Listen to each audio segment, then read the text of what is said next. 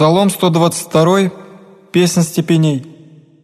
«В Тебе возведу очи мои, живущему на небесе, сия яко очи в руку Господи своих, яко очи рабыни в руку госпожи своей, так очи наши ко Господу Богу нашему, донде же ущедритные.